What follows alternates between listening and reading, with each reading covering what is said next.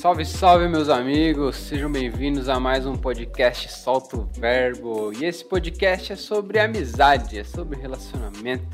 É para você que quer cultivar boas amizades, é para você que não consegue cultivar amizades. A gente vai trocar uma ideia sobre esse tema nesse podcast. Eu queria começar lendo um negócio que eu vi na internet esses dias, que era uma pergunta assim: se você pudesse ser um super-herói, quais poderes você teria, como seria e por quê?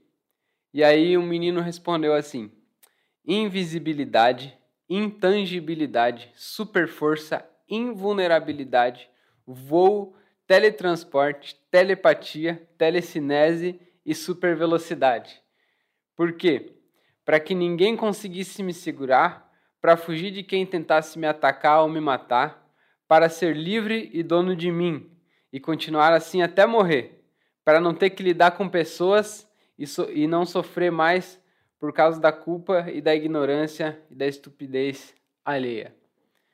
Eu confesso que quando eu li isso, eu achei um pouco egoísta, sabe? Eu preciso ter todos os superpoderes, preciso ser o máximo que eu puder, o mais forte que eu puder, para que eu consiga viver no meu mundo e não ter que lidar com as pessoas. Cara, isso é muito cruel. Por quê?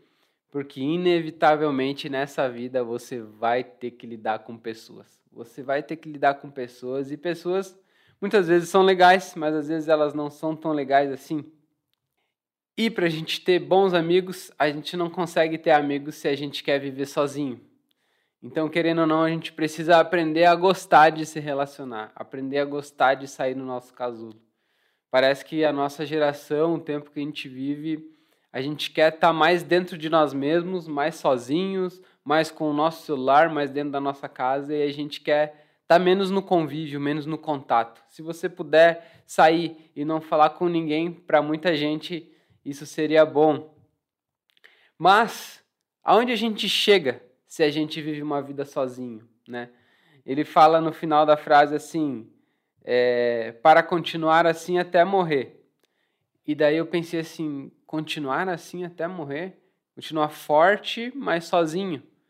Então depois que você morre, você vai para um lugar sozinho. Eu fico pensando, qual que é a graça nisso, mano? Porque, poxa, eu queria ter alguém para me alegrar quando eu conquistar alguma coisa, poder compartilhar com alguém. Ou depois que eu morrer, chegar num lugar onde tem pessoas que a gente se alegre junto, e a gente converse sobre as coisas que a gente fez, mas é tão ruim viver sozinho. E hoje eu quero conversar um pouquinho mais sobre isso, né? E como você se torna alguém legal? Como você se torna alguém bom? Você se torna alguém bom a partir da relação com o outro. Como que você vai saber se você é bom? Quando você está num grupo e você começa a olhar para o outro e falar, cara, esse cara é legal, aquele não é tanto, eu quero ser mais assim, menos assim. Então é a partir da relação, é a partir das amizades, é a partir disso que a gente consegue ir se aprimorando na nossa vida, se tornando uma pessoa melhor. E a gente, uma hora, você vai começar a trabalhar, ou você que já trabalha, você vai perceber que você pode ser o melhor na tua profissão. Você pode ter uma faculdade de engenharia, de medicina, sei lá o que for. Mas se você não souber se relacionar com as pessoas, com certeza você vai perder muito trabalho. Você pode ter até ser demitido por não ter um bom relacionamento interpessoal, e isso vai contar muito para a tua carreira. Eu até conheço pessoas que elas não são as mais estudiosas do mundo, não são as mais habilidosas, mas no trato com as pessoas, no trabalho, elas conseguem lidar muito bem. E isso faz elas crescer. Então, até um meio de você crescer profissionalmente é você ter boas relações. E tem um livro muito legal que eu quero compartilhar aqui com vocês, que é esse aqui, ó. Como Fazer Amigos e Influenciar Pessoas. Você pode até achar, um livro de autoajuda e tal. E você pode até pensar que esse livro vai te fazer ter superpoderes, que você vai ser o cara mais comunicativo e vai ter bons poderes de oratória e as pessoas vão te admirar e aquilo vai ser bom para você e você vai ser grande a ponto de que as pessoas vão querer se relacionar com você. Mas o foco desse livro não é esse. O foco desse livro, se você começar a ler, você vai perceber que ele é tirar o foco de você para que você coloque o foco no outro e consiga fazer o outro se sentir valorizado e amado. Então ele é totalmente contrário àquela frase do super-herói no começo, que é tornar invisível e tal. Não, é para você se tornar visível para o outro. É para que o outro possa contar com o seu toque, para que você não seja intangível. É para que o outro possa contar com seu abraço, com suas palavras. Porque também quando o outro estiver fraco, muitas vezes ele não vai querer um super-herói. Ele vai querer alguém que também é fraco. Então, por isso, não é a invulnerabilidade, mas muitas vezes é a vulnerabilidade de você parar para ouvir, de você compartilhar. Porque às vezes quando uma pessoa está mal, ela só vai querer alguém para chorar junto com ela. E talvez você precisa ser alguém mais pessoal, alguém mais relacional. Tem uma frase que eu acho fantástica de um holandês chamado Thomas de Kempis, que ele escreve clássicos da literatura, e ele escreveu assim: o verdadeiro conhecimento é o desprezo de si mesmo, ter-se por nada e pensar sempre bem dos outros. Essa é a grande sabedoria e perfeição.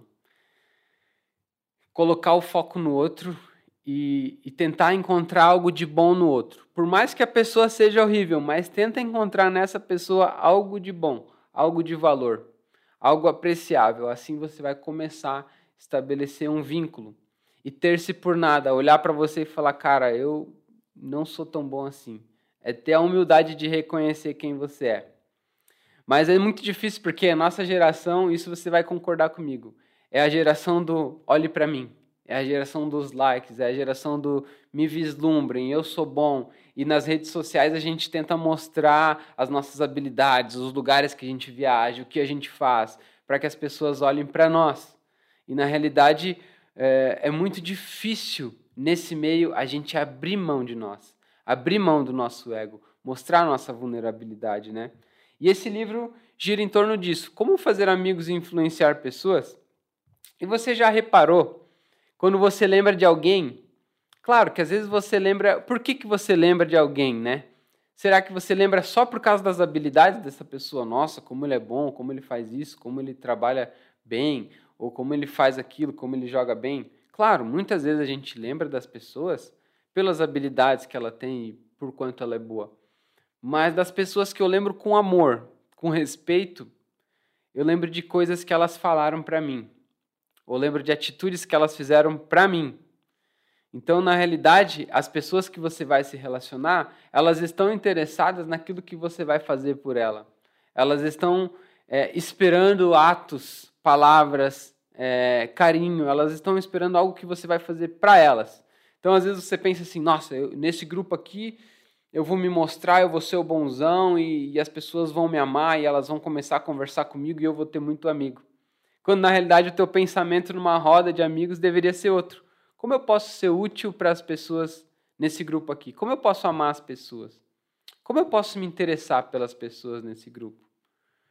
E eu sempre lembro das pessoas que se importaram comigo com muito amor, de frases de afirmação que já fizeram sobre a minha vida com muito amor e com muito carinho. E eu quero estar perto dessas pessoas. Eu quero estar perto porque eu fui amado por essas pessoas.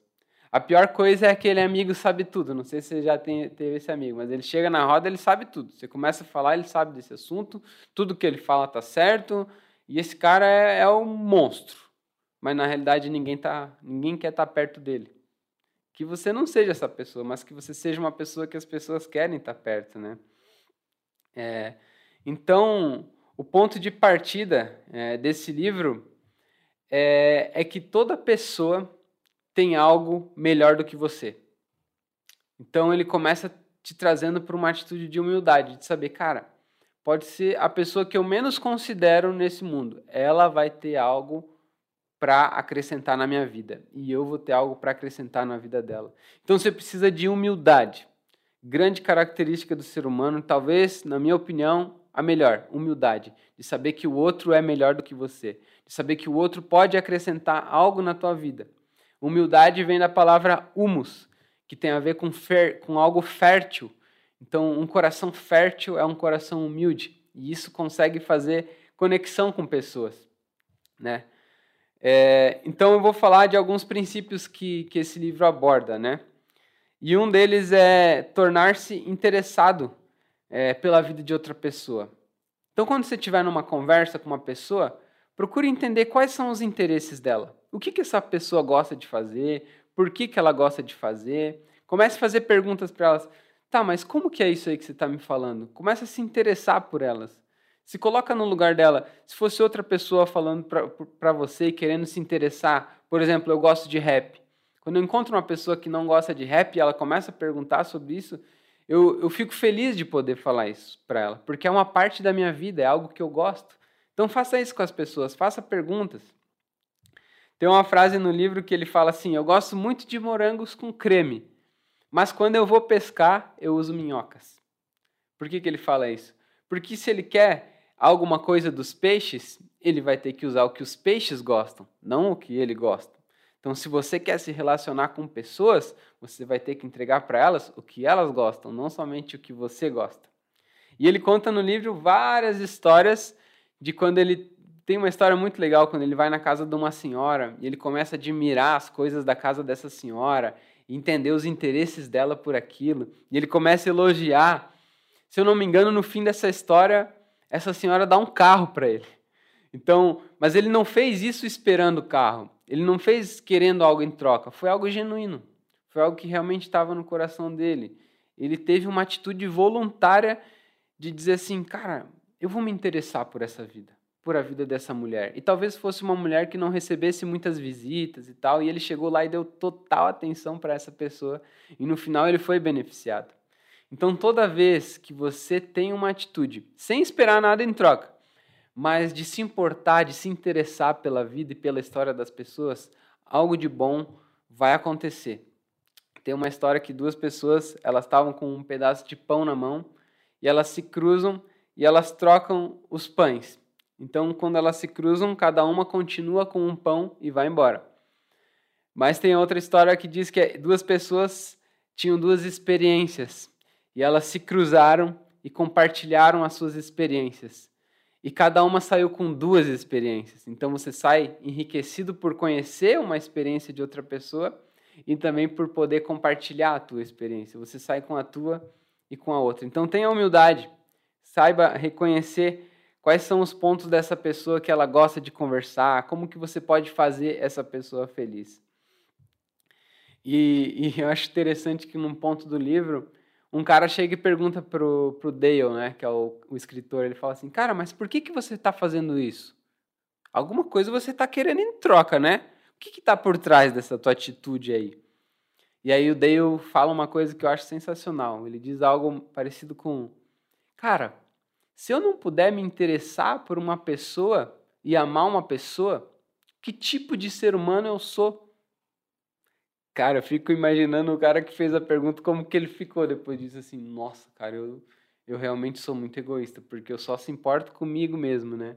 Eu não me importo com os outros. Então, se você não puder se interessar pela vida de uma pessoa, que tipo de ser humano você é, né?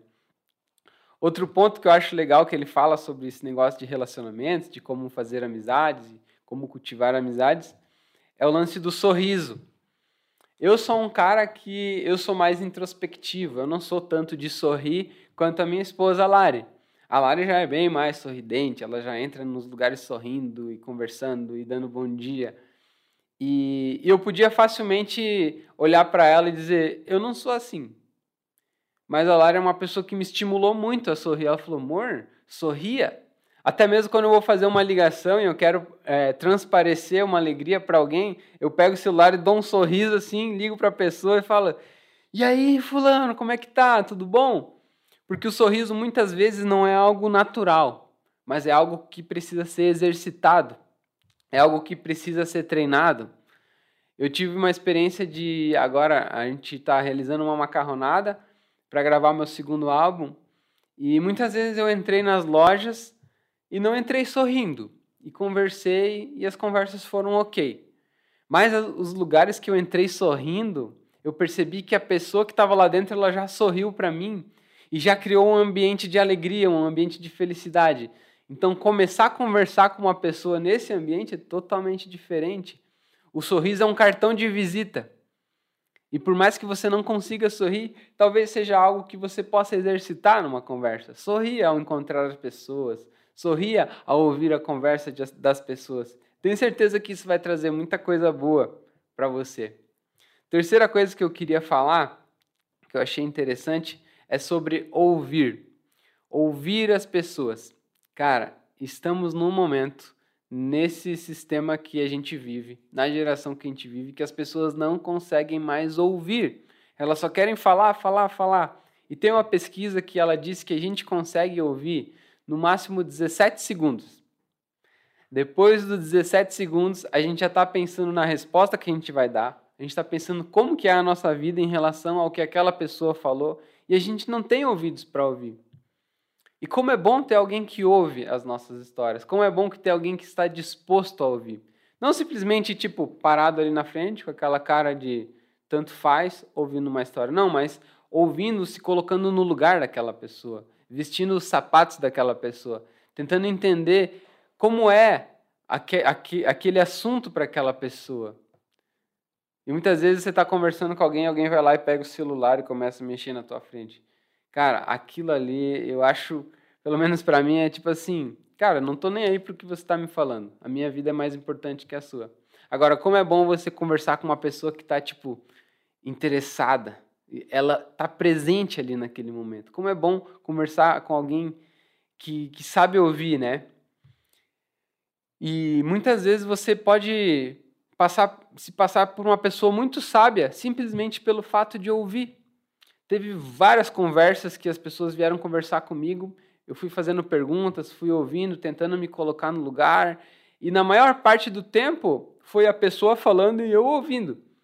E no final da conversa a pessoa falou assim, nossa, Eric, obrigado por essa conversa, você é um cara muito legal, foi sensacional, temos que marcar outra. E eu fiquei pensando assim, cara, eu não fiz nada. Eu só ouvi, eu só estava ali para ouvir. E eu lembro de um provérbio muito legal, que ele diz assim que um tolo pode se passar por sábio se ele ficar sem falar nada, só ouvir. Mas o sábio pode se passar por tolo se ele falar demais. Então saber ouvir é uma arte que precisa ser exercitada por nós. E a nossa língua, cara, ela é talvez um dos menores órgãos do nosso corpo, mas é o órgão que pode causar grandes guerras, que pode causar destruição. Mas, ao mesmo tempo, se a gente sabe controlar esse órgão, a gente pode construir grandes castelos, a gente pode construir grandes amizades, grandes oportunidades, né? O irmão de Jesus, o Tiago, lá no Novo Testamento, no capítulo 3 do livro, da carta que ele escreve assim, ó, toda espécie de animais, aves, répteis, criaturas do mar, doma-se e é domada pela espécie humana.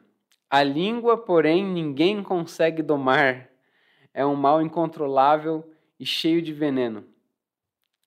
Afinal, todos tropeçamos de muitas maneiras. Se alguém não peca no falar, tal pessoa é perfeita, sendo igualmente capaz de dominar o seu próprio corpo. Então ele está falando assim, se você consegue dominar a tua língua, você é perfeito. É um negócio muito difícil de controlar.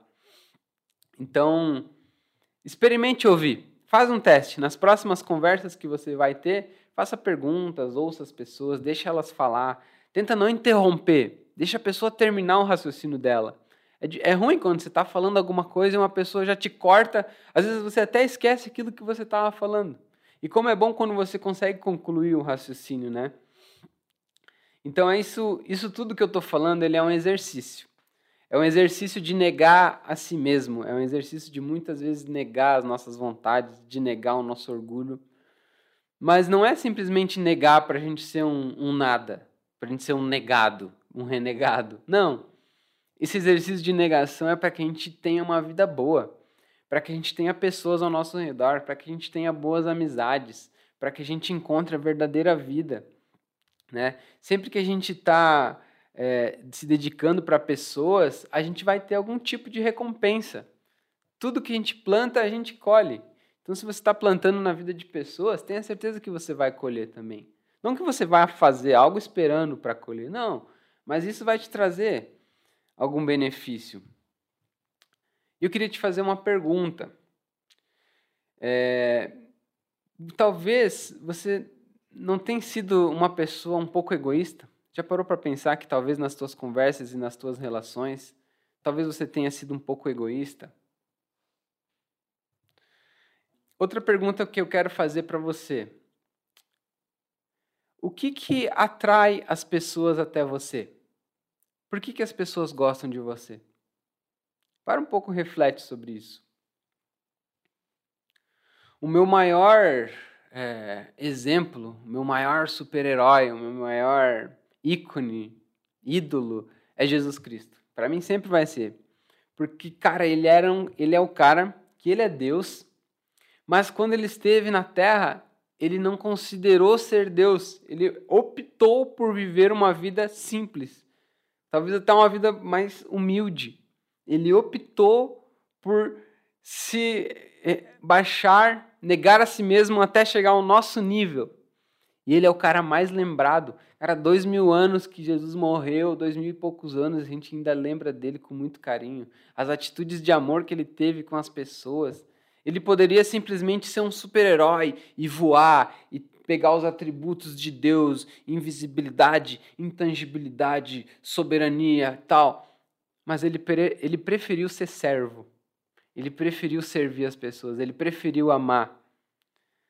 E lá na Bíblia, na carta de Filipenses, uma carta que o apóstolo Paulo escreve para a igreja de Filipe, ele escreve assim: seja a atitude de vocês a mesma de Cristo Jesus, que embora sendo Deus, não considerou que ser igual a Deus era algo que ele devia se apegar, mas ele esvaziou-se de si mesmo e veio a ser encontrado semelhante aos homens. E sendo encontrado em forma humana, ele humilhou-se a si mesmo e foi obediente até a morte. Até a morte ele foi obediente, e foi uma morte de cruz. Por isso... Agora vem a recompensa. Deus o exaltou e colocou na mais alta posição e lhe deu um nome que estava acima de todo nome, para que ao nome de Jesus todo joelho se dobre no céu, na terra e debaixo da terra, e toda língua confesse que Jesus Cristo é o Senhor, para a glória de Deus. Que a nossa atitude possa ser mais graciosa, mais humilde, que a nossa atitude possa ser mais humana. Que a gente estoure essa bolha de nós mesmos, de querer ser o bonzão, o cara que sabe tudo, para que a gente tenha bons amigos, para que quando a gente morrer, a gente não termine num lugar sozinho. Porque se você gosta de viver sozinho aqui, que graça ter, vai ser viver num lugar que tenha outras pessoas. Então que assim seja a nossa atitude. Até mesmo com aquelas pessoas que a gente não gosta. Tenta achar algo bom nela. Tenta se colocar no mesmo nível dela, conversar e amar. Tenho certeza que assim você vai cultivar boas amizades, você vai criar novos relacionamentos. Isso vai ser muito útil para a tua vida. Espero que esse podcast tenha te ajudado, espero que algo no seu coração possa ser renovado, que você possa experimentar novas experiências. E se você gostou, se você está no Spotify, curte aí, segue a gente aqui no Spotify. Se você está no YouTube, dá um like, se inscreve no canal. Manda esse vídeo para pessoas que você ama, pessoas que você considera, pessoas que são seus amigos. Manda um elogio para ela hoje. Fala, cara, obrigado porque você me ouve, você me escuta. Obrigado porque você é uma pessoa que eu amo. Faz um dia diferente hoje. Que esse seja o teu desafio hoje. Beleza? Valeu, rapaziada. Deus abençoe vocês. Tamo junto e até a próxima.